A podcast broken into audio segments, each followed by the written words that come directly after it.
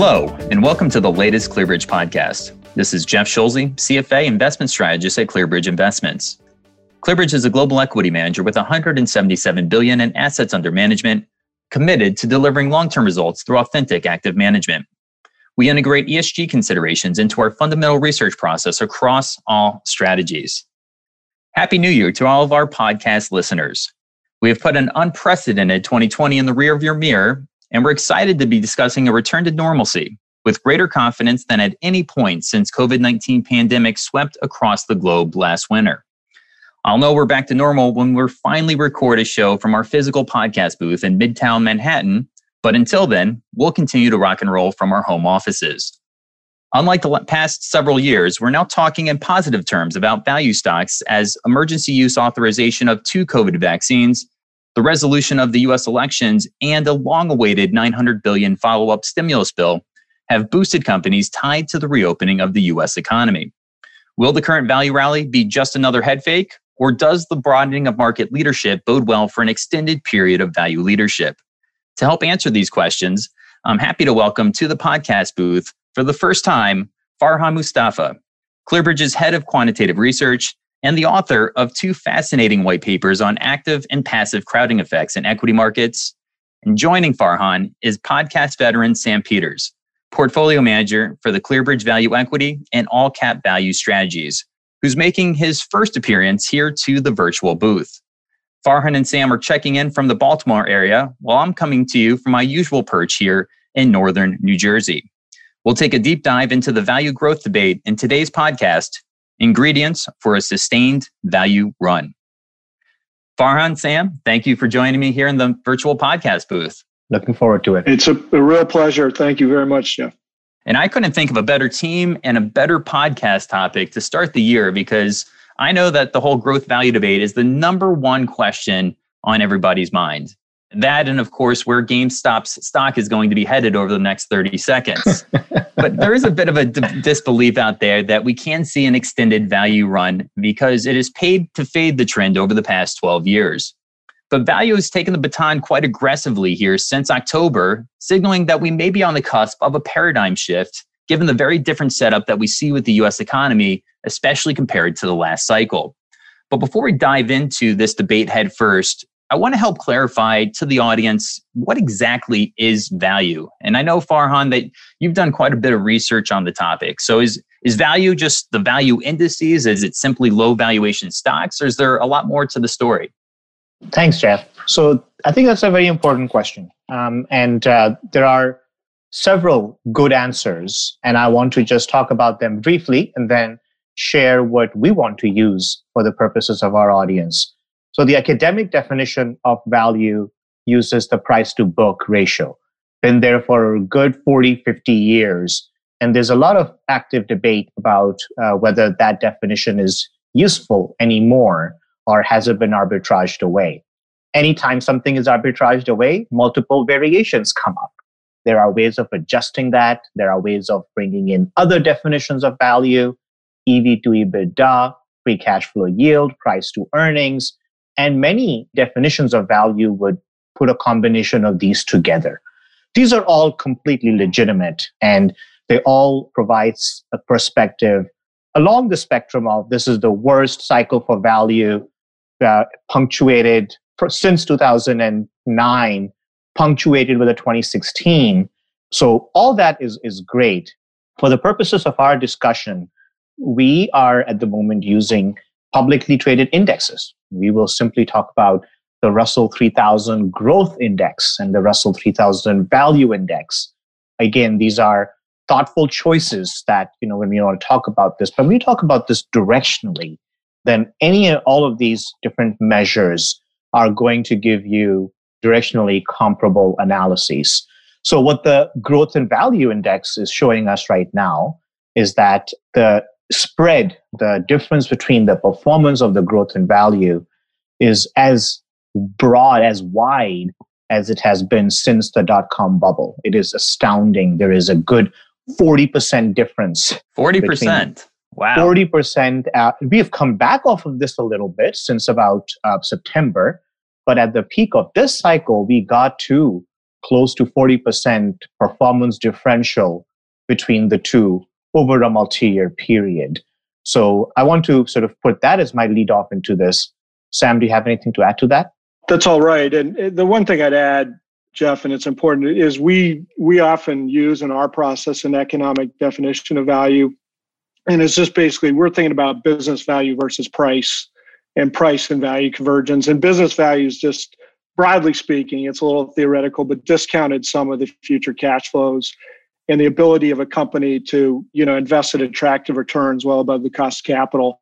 So again that's our process. And then the world though and how people think about it in these cycles to Farhan's point it's these accounting valuation multiples price earnings price book and then factors where you just slice the world into buckets you know the cheap bucket the expensive bucket.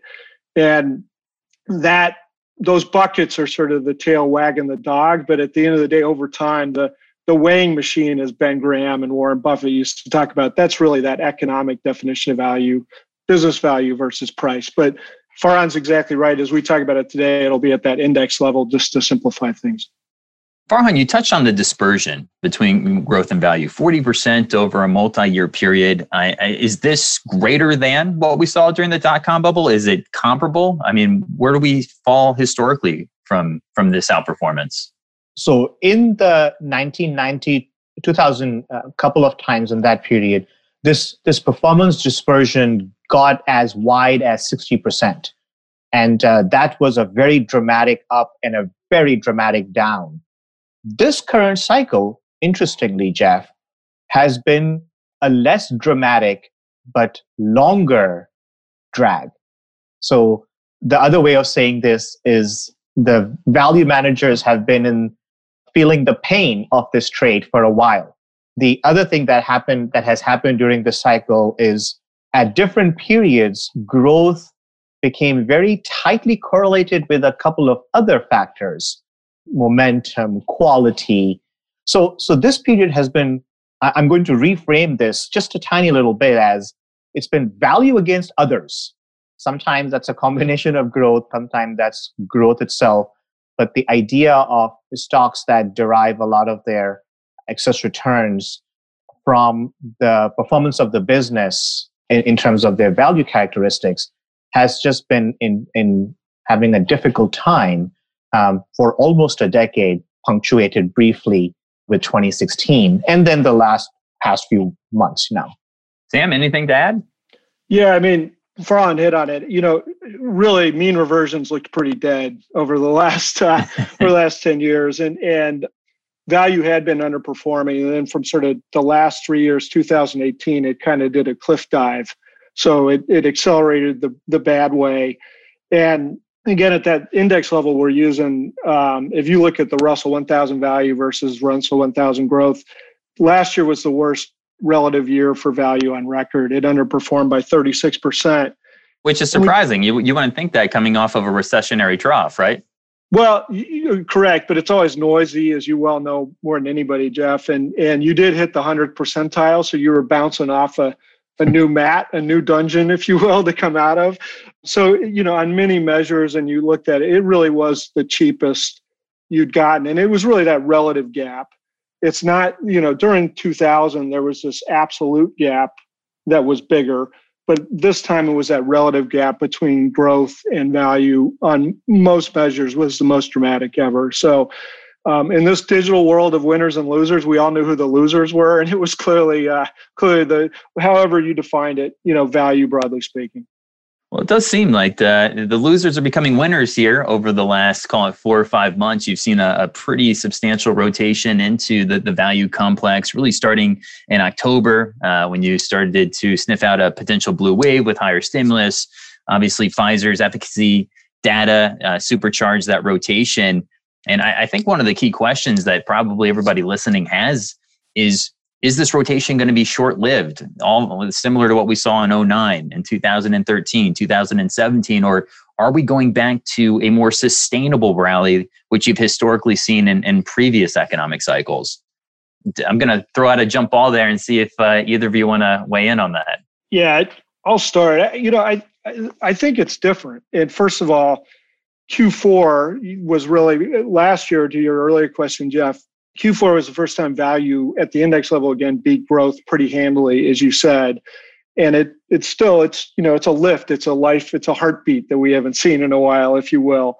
And the big question of the durability you're asking, it's your world, Jeff. It's it's macro questions of how this evolves. But at the very least, there's a tactical opportunity for value that I think we're about halfway through. And this is, I think most people accept this. Um, we're about halfway through. As we get more normal activity, faster nominal growth, these sort of things, that rising tide, that higher temperature, if you will, of nominal growth, that'll lift a lot of boats. And we're seeing that. And so the market was broadening out. Value came out of the gates very strong year to date was well ahead of growth. Now that that fight, growth landed a punch again, and and and growth actually went ahead of value at the index level again briefly, but it's back and forth, and we just haven't seen that back and forth. So at a very simple level, that relative just value falling away from growth that has stopped for now. And, and like I said, I think we're halfway through this tactical. And then there's the bigger question, which I know we'll get into, of the strategic and the strategic opportunity for value. Will the next market cycle, and I think we're in a new market cycle, will it be value or not? And that's to be determined. That'll depend on higher rates, inflation, and also, quite frankly, belief. Will there be enough belief? Will there be enough value outperformance to get a feedback loop in behavior that the narrative changes? And that's to be determined. And I'm sure we'll get into the more more of how that could evolve strategically uh, a little later in the podcast. Farhan, any thoughts on the you know the length of the or the sustainability of this value rotation that we're seeing?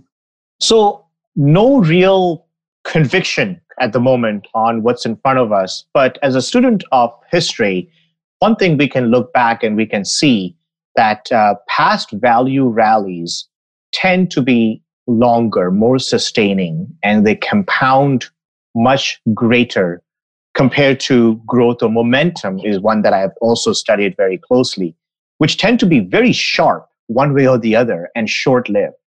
So I think that one of the challenges that we have to observe is due to a lot of dynamics in the markets, the rise of passive, the ETF trade, the retail trade, um, there is a discussion whether the time horizon has shrunk. Is the activity of two years happening in two months, as we felt like in the March to April, May timeframe last year.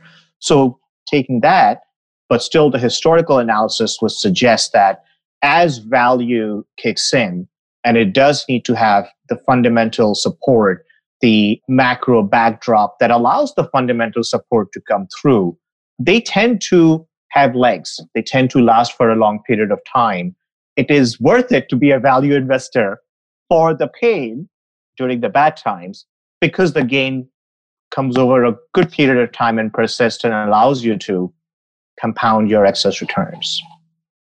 Yeah, I, I think you make a, a, valid point there, Farhan. I mean, I think given the macroeconomic backdrop and the change that we've seen in the Fed response function, I, I think we could be sowing the seeds for maybe a more sustainable, durable value rotation you know, if you look at consumers, they are arguably in the best shape they've been in since 1945, coming out of World War II, with you know obviously rationing and forced savings. Consumers over the last year have 1.4 trillion dollars in excess savings compared to where we were pre-pandemic. That doesn't include the December stimulus checks that just went out.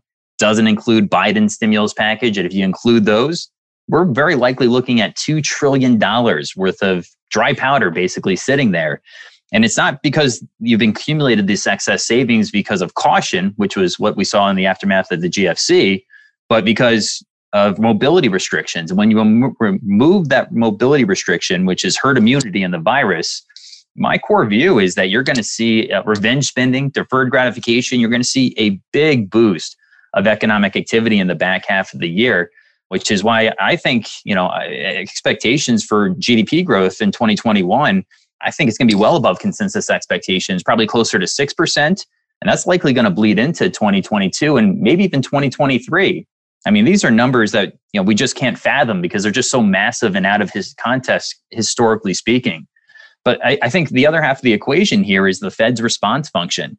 Uh, the Fed is clearly fighting the last battle, which was that slow growth period that we had out of the GFC.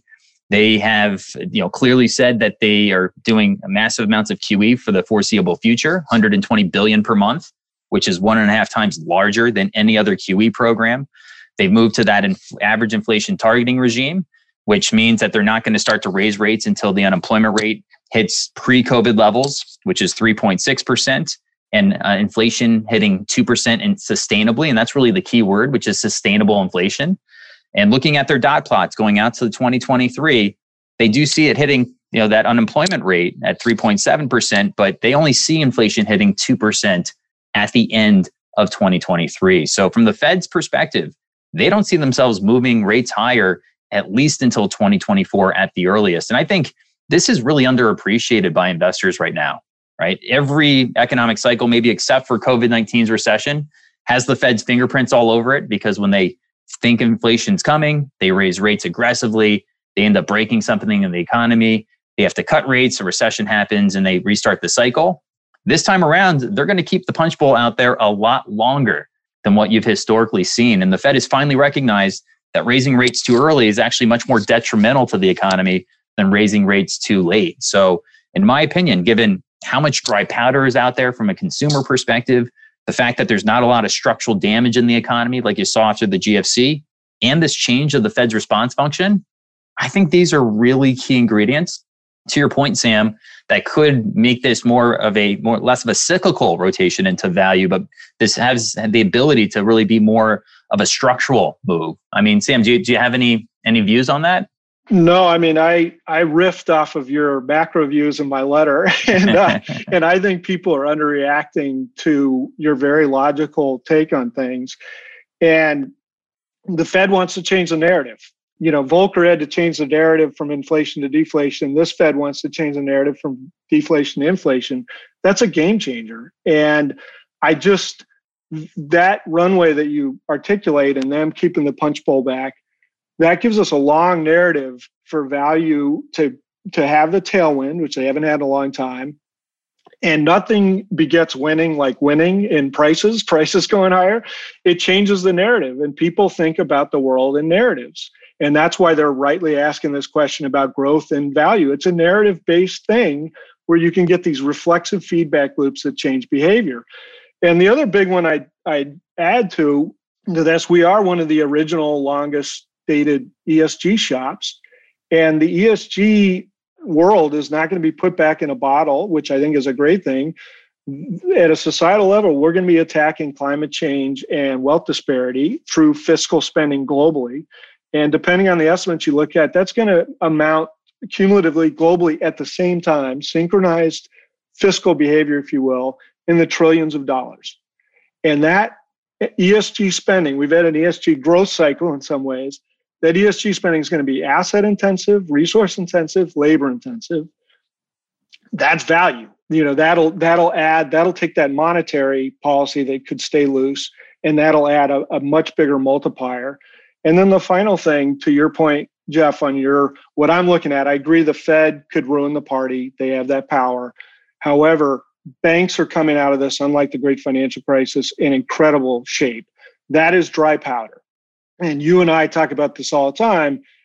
If bank lending starts coming up, if we actually get monetary velocity, because the, the Fed kept pumping all this liquidity in the system, it never ended up in people's pockets. It wasn't getting spent. Monetary velocity would go the other way and sort of sterilize that monetary response.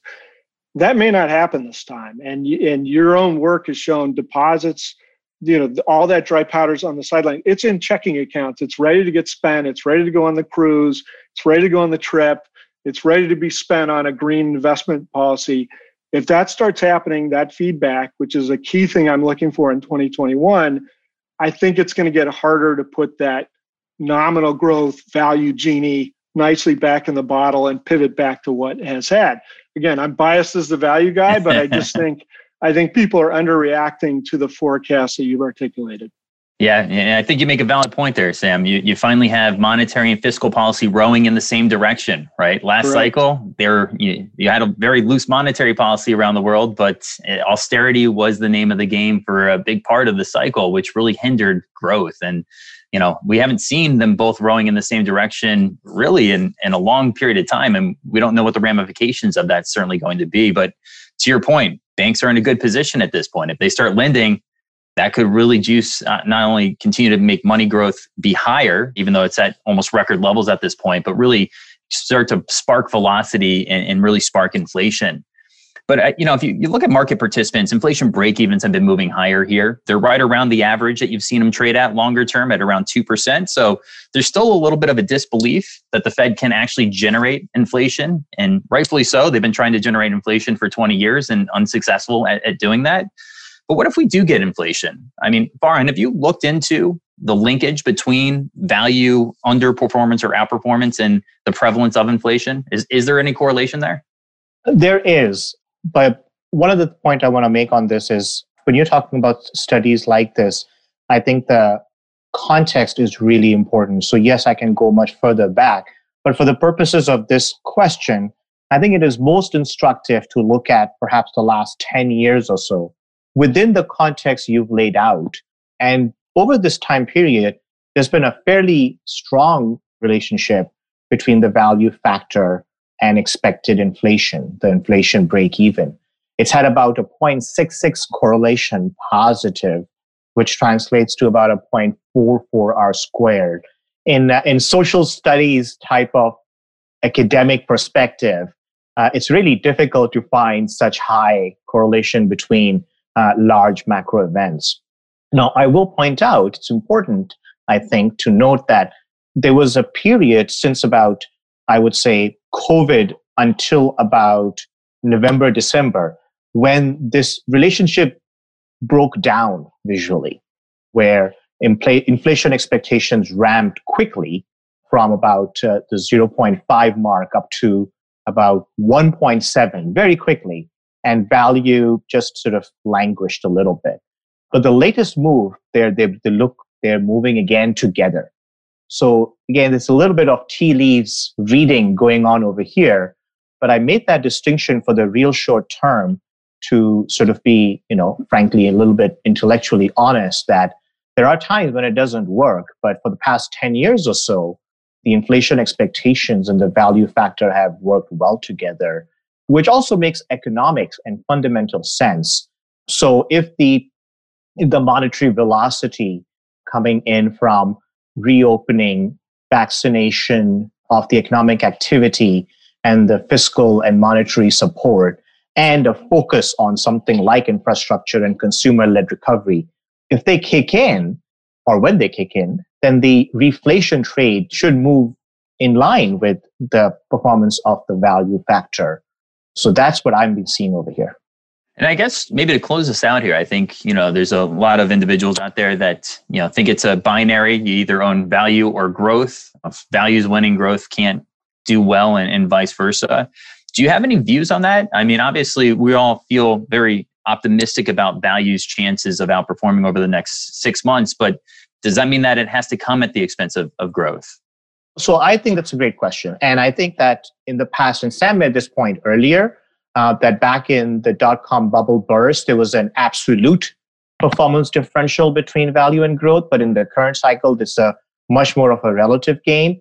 And I want to emphasize that because there are some real um, fundamental drivers of what's been pushing growth uh, stocks in this cycle the digitization of our interactions is probably the most important one I would highlight, where there is real tailwinds to some of these uh, large addressable total market size of some of these digital companies that is a different framework than just thinking about the role of top line growth only. So I would say that that uh, while the, the idea of a uh, value uh, resurgence, sustained value resurgence makes a lot of sense to me. I think it will, uh, this does not come at the expense of the growth performance of growth stocks going into the doldrums in this cycle. Um, I don't know if uh, Sam has uh, um, what what his perspective on this is. No, I mean it's as we all know, and this goes back to my economic definition of value. It's a if you really think about value the right way, i.e., business values versus price, growth is a huge factor. And the beauty of ClearBridge is we're a bottom up, fundamentally driven shop. Our growth guys are going to find cheap growth. They're going to find they're going to find companies whose business economics justify a higher price, a higher you know the values above the price, just like we would so the opportunity is broad. But what all I would say is, you know, changes in markets are always doubted at first. You know, this is these different market cycles. People cling to the last market cycle like crazy, and that doubt acts as a fuel for further gains as the narrative slowly shifts. And I have no doubt across ClearBridge, like we'll we will intelligently shift with it. Um, and it's just, you know, I, I I remind people all the time. A study we've done years back every cycle's big winners, they always start off neglected, forgotten at their cheapest, you know, historically very cheap relative to history. That's where tech, semiconductors, you name it, that's where they were 15 years ago before the cycle. And now this this last cycle was so narrow, it's left a lot of buckets, a lot of opportunities if you go looking for them away from the index, away for uh, where everybody's shining the lights right now there's a lot of opportunity to find things that could qualify as the big winners because they're neglected, they're ignored, they're at historically low prices. And fortunately, that's just not a narrow value argument. That's a that's a broader argument for being active and and and looking for it. So it's a good opportunity. And I, I would agree, agree with both of you. Like a lot of the growth companies out there, winner take all themes. You know, you mentioned digitization, obviously, which is going to be a huge driver superior balance sheets, you know, a lot of uh, industry consolidation potentially that was been accelerated because of COVID-19. You know, a lot of these growth stocks of FANG growing at 15, 20%, high return on the equity. So these are really good companies. And I, I, you know, I think of it not more of a growth value conversation, but cyclicals versus defensives. And given this huge ramp up of economic activity that we're going to see, consumer discretionary and IT are very much cyclical sectors that tend to do well with a, an accelerating economy. And in fact, my favorite sector is a, a growth sector uh, with consumer discretionary because I think you know that sector has a lot of opportunity with unleashing that two trillion dollars of excess savings. Labor market's going to heal much quicker this time because almost 80% of the job losses were COVID 19 sensitive industries. When we take away that impediment, which is the virus, I think you're going to see a much quicker labor market healing. So, uh, again, I, I, think it's going to be a great environment for stock pickers that can be able to uh, discern, you know, who are the winners and losers going to be as we move to that post-COVID world. I think that's all the time that we have here today. Great conversation, Sam Farhan. Thank you so much for, for sharing your valuable insights here with the listeners. I'd love to have you both back in the booth later this year to see how our prognostications worked out. But uh, thank you for, for joining. Pleasure, Jeff. Thank you both very much. Really enjoyed the conversation. Anytime. It was fun. Look forward to the next conversation. And to everybody out there, I hope you've enjoyed listening to the debate as much as we've liked having it. And uh, we hope you'll continue to join us throughout 2021 and welcome any questions, comments, and suggestions, which you can email us at podcast at clearbridge.com. Thank you.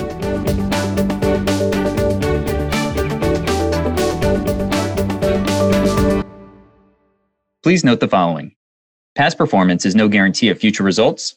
The opinions and views expressed in today's podcast are of the individual speakers as of January 29th, 2021, and may differ from other managers or the firm as a whole and are not intended to be a forecast of future events, a guarantee of future results, or investment advice. Any statistics referenced have been obtained from sources believed to be reliable, but the accuracy and completeness of this information cannot be guaranteed.